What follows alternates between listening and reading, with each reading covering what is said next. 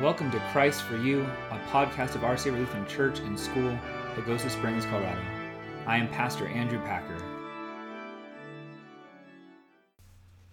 Like last week, I want to do another sermon by Johann Gerhard. This is his second midweek sermon based on Isaiah 57, verses 1 and 2. So let's start with the reading of Isaiah 57. The righteous person perishes, and there's nobody that takes it to heart. And saintly people are swept away, and no one takes note of it. The righteous are swept away from misfortune, and those who have lived right in their walk of life come to peace and rest in their chambers. On the sermon, there are some that think that the prophet Isaiah proclaimed this word to his listeners after the death of the godly King Hezekiah. This Hezekiah was, of course, a righteous and saintly king who lived justly and conducted himself in the ways of the Lord. For he did what pleased the Lord, like his father or ancestor David. He did away with the high places and shattered the columns and uprooted the groves and toppled the bronze snake that Moses had made. For up to that time the children of Israel had also offered incense to it. That is, he did away with all sorts of idolatry that had been in practice and heavily conducted by the nation of Israel at that time. He trusted in the Lord God of Israel. Thus, neither after him nor before him was there ever another king of Judah like him. He clung to the Lord and never wavered from him, and he kept his commandments which the Lord had commanded to Moses. 2 Kings 18, verses 3 through 6. Hezekiah was such a godly and pious king that it is not then implausible that his chief preacher, the prophet Isaiah, conducted this beautiful funeral sermon. This is, first of all, to a certain degree, shown by the words of this text, thereupon by the matter itself, the situation and circumstances of that time. The words of this text read this way in his language This righteous person passed away, to indicate that here it's speaking about an important person, that's why at times this text is applied to Christ, as can be shown from Lyra. And on the day of Christ's burial had been sung in churches, because this person is like the Lord. In Isaiah 53, my servant, the righteous one, the most holy one. Daniel 9:24, who in all parts lived right and there was no deceit found in his mouth. 1 Peter 2:22. Furthermore, in his language, Isaiah says kind, gracious lords are swept away, whose title of honor mainly requires godly rule as is to be concluded from the words of Christ in Luke 22:25.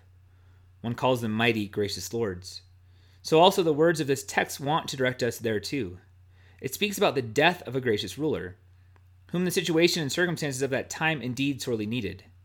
For Isaiah had experienced the deathly departure of the pious, godly King Hezekiah, whose faithful, highly regarded court preacher he had been. And that is why he rightly also magnified his praise after his death. Of course, after Hezekiah's death, there followed misfortune, because Manasseh became the ruler in his place, who established all sorts of idolatry and filled Jerusalem with innocent blood. 2 Kings 21.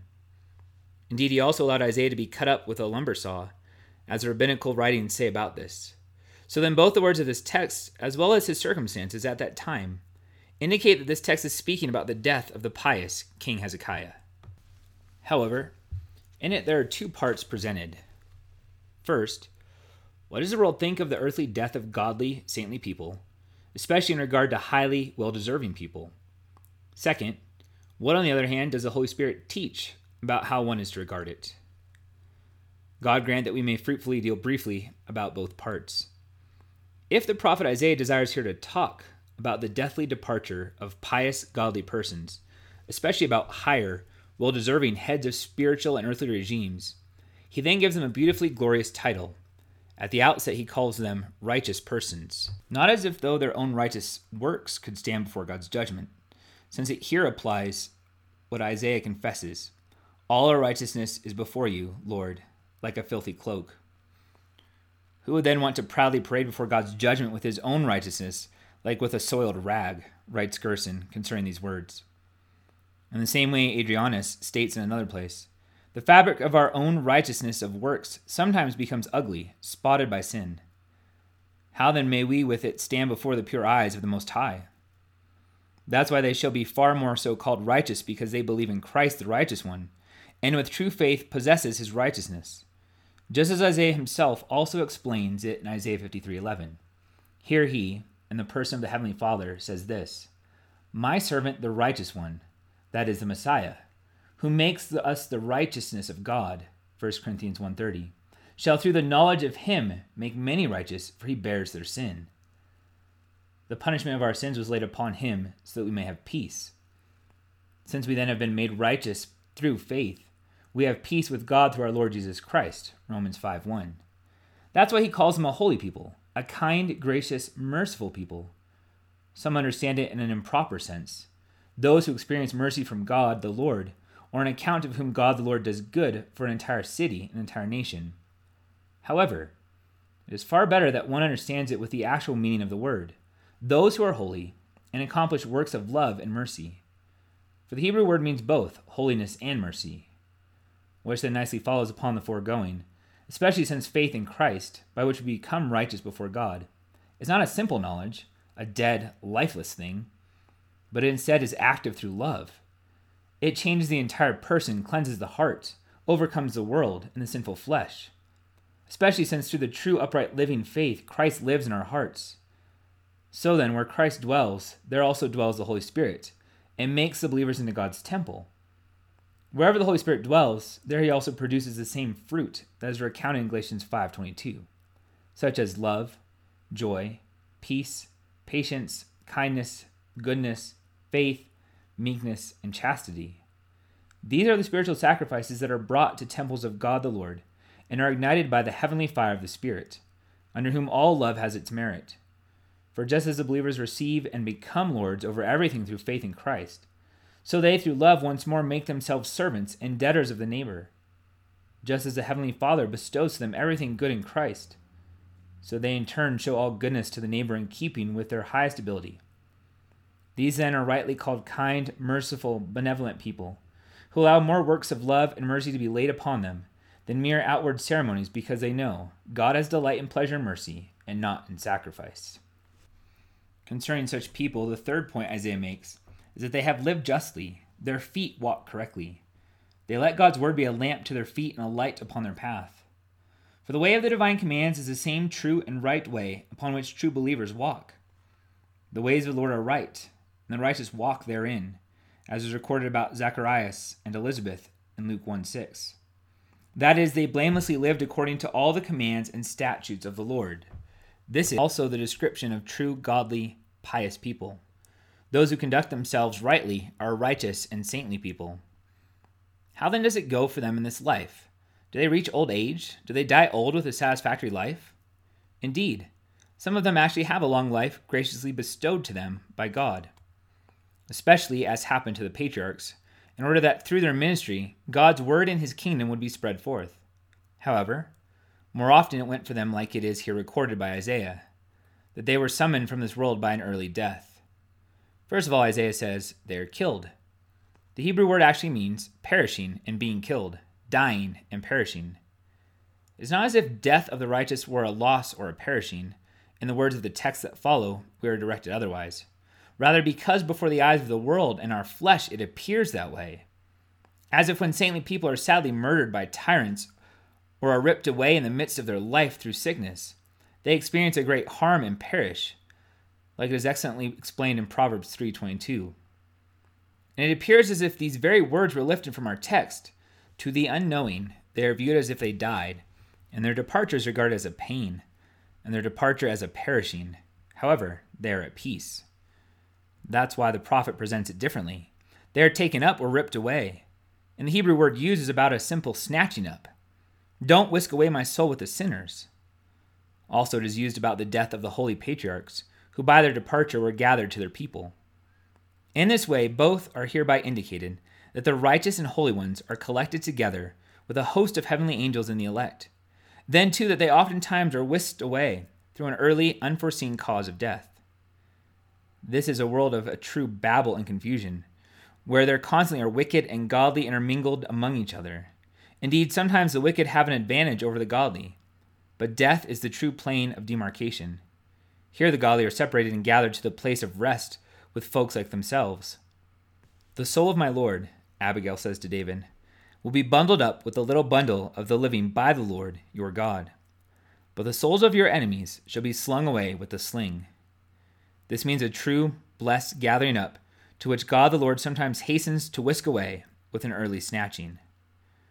For the fact that saintly people, well deserved regents, the pillars of the church, and in general, God fearing men die prematurely does not happen as if God the Lord, among other things, were their enemy. Instead, it happens for the following reasons. First, that God the Lord thereby admonishes the living to repent. Wisdom 4:16 The righteous person who dies condemns the living godless, and a youth that will soon fulfill the life of the unrighteous. How does that happen? Proverbs 28:2 On account of the sins of the nation, many changes of princedoms occur. Hebrews 11:38 Those, the holy prophets and men of God, whom the world was not worthy of. Here it clearly states that on account of the sins of the subjects and citizens, God the Lord sometimes removes for a time pious rulers and faithful teachers, so that it may be a strong penitential sermon. Just like Jonah's pumpkin plant under which he could have shade dried up. So also God sometimes lets dry up for a time the beautiful, glorious regime tree under which the subjects live fine, secure, peaceful lives, so that they, the subjects, afterwards better feel the heat of misfortune. Second, that they all the more soon come to rest from the weariness and labor of this life. Wisdom 4, verses 10 through 11. The righteous person pleases God well and is dear to him, and he is taken away from life among sinners, and is whisked away, so that evil does not corrupt his understanding, and false teaching does not deceive his soul. The Greek word written here means he shall be transferred. With this word, we are directed to the simile. The true believers are fruitful trees, planted in the house of the Lord in his church.